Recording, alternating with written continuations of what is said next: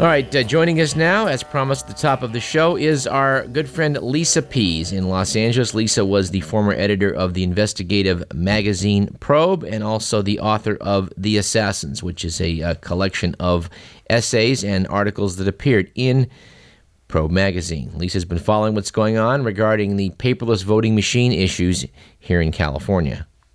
Good to be back. What is happening today here in Sacramento has to do with certifying or decertifying paperless voting machines. You're very up on this topic. Please let us know what's happening.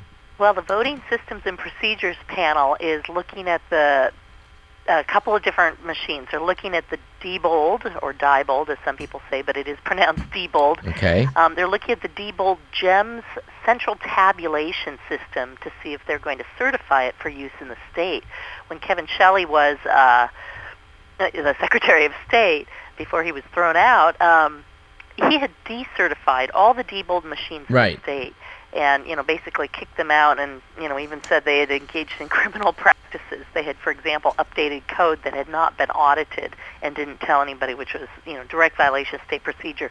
Sounds criminal to me. Yeah, I was going to say, it's kind of bizarre the state is even considering doing business with a company that has already shown bad faith to the state, not to mention the country. Well, we'll get to that in a minute. Okay. But also on the agenda, they're talking about a machine called AutoMark that's essentially an optical scan system, which isn't so bad because at least it produces a paper ballot. But AutoMark is being marketed and sold and counted by ES&S. And ES&S is the kind of partner company, if you will, to Diebold. Two brothers, Todd and Bob Yerosevich, work at both of those. You know, Bob Yerosevich went off to Diebold, and Todd stayed with ES&S. Together, those two companies count about 80% of all the votes in the country. Nice. So if you want to steal an election, all you need is to get Diebold and ES&S in, and you know, and you've got two guys who are not only Republicans, but have actually employed criminals. Diebold alone had hired 5 convicted felons. That big brouhaha in Washington State where they had to, you know, recount the election of the governor. One of the Diebold guys there, Jeffrey Dean, who had access to the machines during the election, is a guy who is not allowed anywhere near checks because he's a convicted forger. But he is allowed near our vote. So what's about? I did not know that. Oh, it's just, it gets worse. I mean, I'm just, you know, the tip of the iceberg here. We need to do probably another show on this in the future, but I know that there's breaking news about what's happening right now, and I want to just kind of get our listeners up to speed on it, and we'll probably do a more comprehensive evaluation later, but your emails that you sent me some time back noted that the Los Angeles County Registrar of Voters, Connie McCormack, is apparently part of this assault on the audit system. Right. Well, there's the Los Angeles problem and the statewide. I'm going to talk briefly about the statewide, and then I'll move to Los Angeles.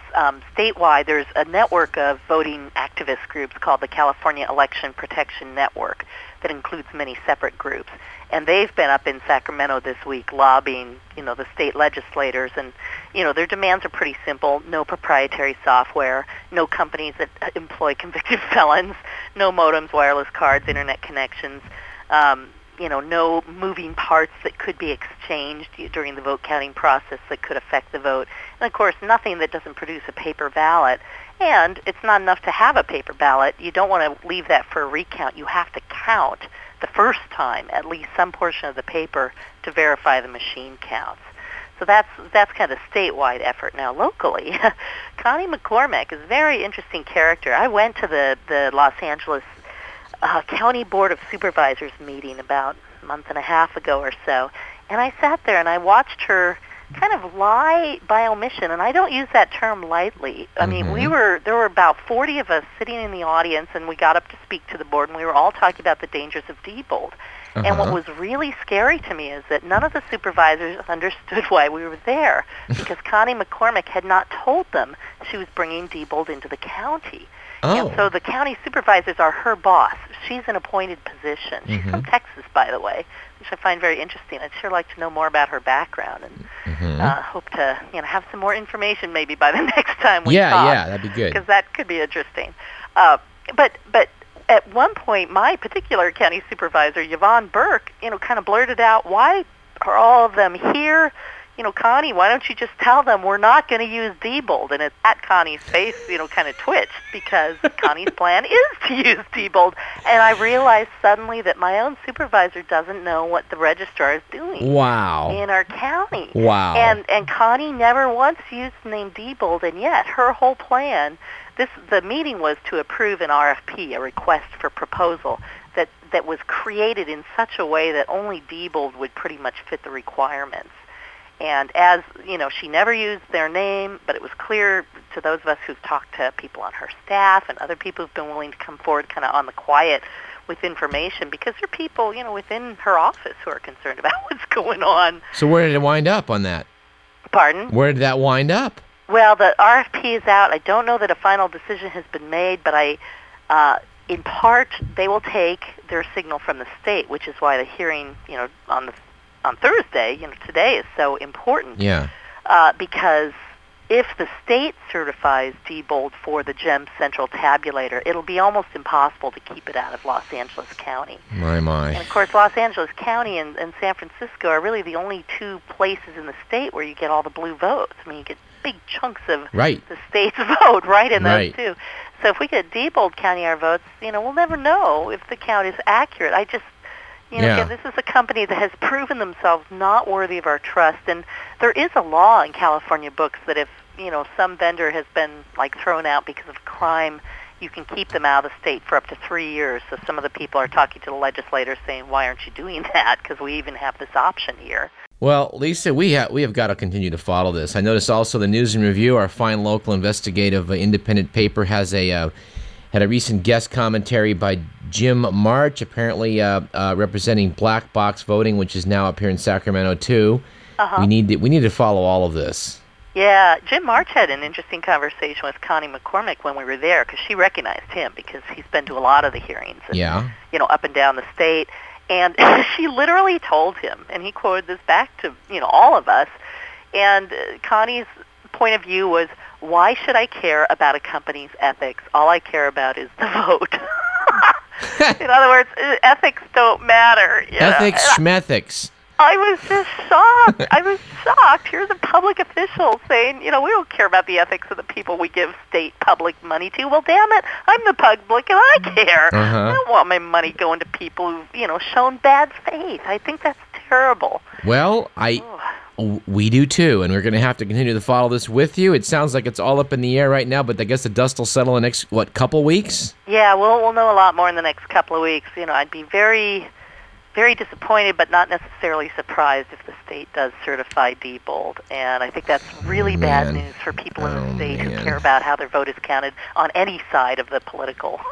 Well, we're not giving up on this topic. Lisa, come back in 2 weeks and update us. All right, will do. All righty. Thanks again. Thanks. That was Lisa Pease. We look forward to following this story, hopefully without the catastrophe that might ensue if... we start certifying all of these machines that Kevin Shelley kept out of the state.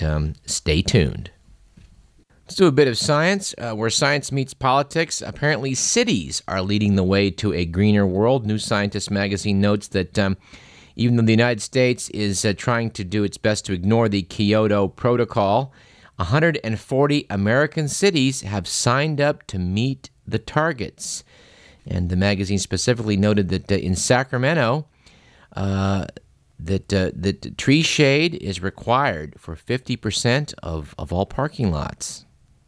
This is kind of analogous to smoking regulations. The federal government, the state government were just bought out by big tobacco, but yet we do have sane restrictions on smoking all over America today, thanks to genuine grassroots efforts. And maybe something similar is taking place in our cities as regards to doing what we can to reduce the CO2 levels being emitted. There's much concern over in Asia about bird flu.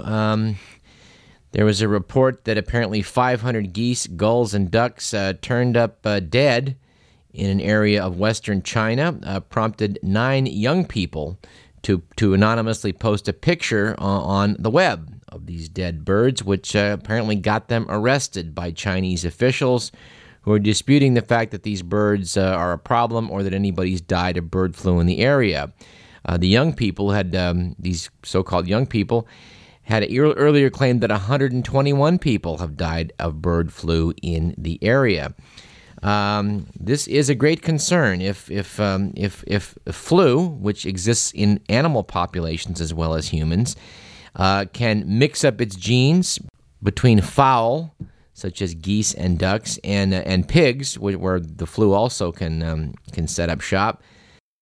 If they can mix up their genes and become infectious to humans, this could represent another pandemic like the Spanish flu of 1918. And unfortunately, the conventional flu shots do nothing to protect us from this particular strain of flu. Tamiflu might. So you might want to consider asking your doctor for a prescription and keeping it in the refrigerator. I have done so because I'm a little bit concerned about what might happen next fall when flu season arrives. And some bad news on that. 10 pills of Tamiflu will set you back about $60. And the further bad news is it's quite unclear whether it will really be effective in preventing bird flu should it become an epidemic in humans, but it seems to be about all we've got at the moment. We've only got a few minutes left, so I wanted to note three obituaries from show business that I think should be remarked upon. Mr. McMillan, some appropriate theme music for our first. We note with sadness the passing of comedian Frank Gorshin, who played the Riddler on TV's classic camp comedy, the original ABC TV Batman series of the 1960s. Gorshin was a gifted impressionist who appeared numerous times, evidently, on the Ed Sullivan Show. He signed up to appear as the colorful villain in the Batman TV series, but ABC was fearful of the fact that they had appeared to have a flop on their hands. The market testing indicated that Batman was going to do a belly flop. They decided to postpone the show's cancellation for a few weeks by launching the series with the program featuring Gorshin as the Riddler. But in fact, it turned out to be a smash hit and was really a powerhouse on television for a couple of years. For my money, the Adam West Batman was the greatest, and that was really, really high comedy back on TV. I just had a chance to review the movie version, aptly titled Batman the Movie from 1966, and I just forgot how funny that show was. The B did a review of other Batmen, Michael Keaton, Val Kilmer, George Clooney, and apparently Christian Bale in the new version coming out about this weekend. And, you know, there's just something wrong with people that take the Batman character with deadly seriousness. I just give me the comedy version every time. I did love the villains. Burgess Meredith as the Penguin, Cesar Romero as the Joker, and the late, great Frank Gorshin as the Riddler. I want to talk about the passing of Eddie Albert, who was apparently quite a man of much more substance than we would know. But we're going to postpone that and instead focus on our last topic of the day, the loss to the public of a great actress, Anne Bancroft. Anne Bancroft passed away last week at the age of 73. She won an Academy Award for her wonderful performance in The Miracle Worker in 1962, in which she played Annie Sullivan, the teacher who used touch to reach into the world of the blind and deaf Helen Keller. Her fame, however, came from The Graduate, Mike Nichols' classic 1967 comedy, in which she played Mrs. Robinson, a married woman who used her worldly sexuality to seduce a young college graduate. Did you know I was an alcoholic? What? Did you know that? Look, I think I should be going. Sit down, Benjamin. Mrs. Robinson, if you don't mind my saying so, this conversation is getting a little strange. Now, I'm sure that Mr. Robinson will be here any minute now. No. What? My husband will be back quite late. He should be gone for several hours.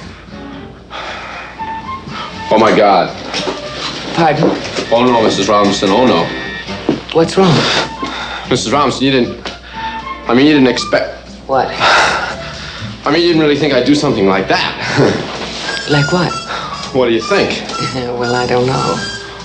For God's sake, Mrs. Robinson.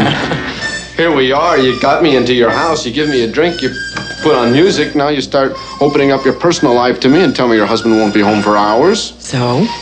Mrs. Robinson, you're trying to seduce me. Aren't you? That, of course, was the young Dustin Hoffman. Interestingly, Dustin Hoffman was 30 when they filmed The Graduate. Anne Bancroft was but 36. It's Anne Bancroft that makes it work as Mrs. Robinson. It was noted by Roger Ebert that the still photo of Benjamin regarding Mrs. Robinson's leg in a nylon stocking has become an icon of movie imagery. Her career spanned 50 years, and Anne Bancroft won every major acting award, the Oscar, the Tony, the Emmy, and she played such a range of roles that she defied typecasting. Perhaps most fascinating of all, in real life, she was Mrs. Mel Brooks. And by all accounts, she was every bit as funny as her comedian husband. George Anthony, chief of entertainment programming for the CBC, told Roger Ebert about an incident he witnessed where the two were having a bit of a tiff. At one point, Brooks grabs Bancroft by the arm and she yells, "Don't you dare touch my instrument!" raging at him in her highest actor's studio dudgeon, it was described. "Oh, so this is your instrument?" replied Mel. "Yes, this is my instrument." Which Brooks replied, "Okay, play Melancholy Baby."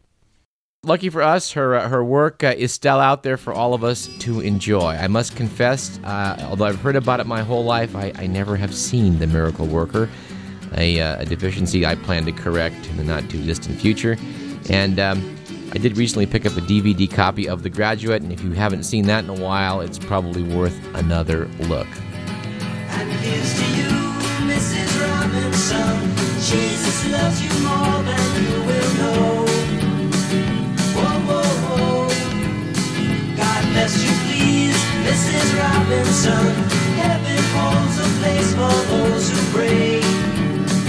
Hey, hey, hey. Hey, hey, hey. Our thanks again to Catherine Ahn and Daniel Stone of the California Aggie, as well as our good friend Lisa Pease in Los Angeles. We'll see you next Thursday at 5 o'clock.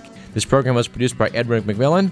I'm Douglas Everett, and, well, stay tuned now for Hometown Atrocities. Oh, and one final note. If you got nothing planned next Tuesday and Wednesday afternoon, we suggest you might want to dial in Insight over on KXJZ. I'll be sitting in for Jeffrey Callison on that show. We'll see you next week. Same bat time, same bat channel.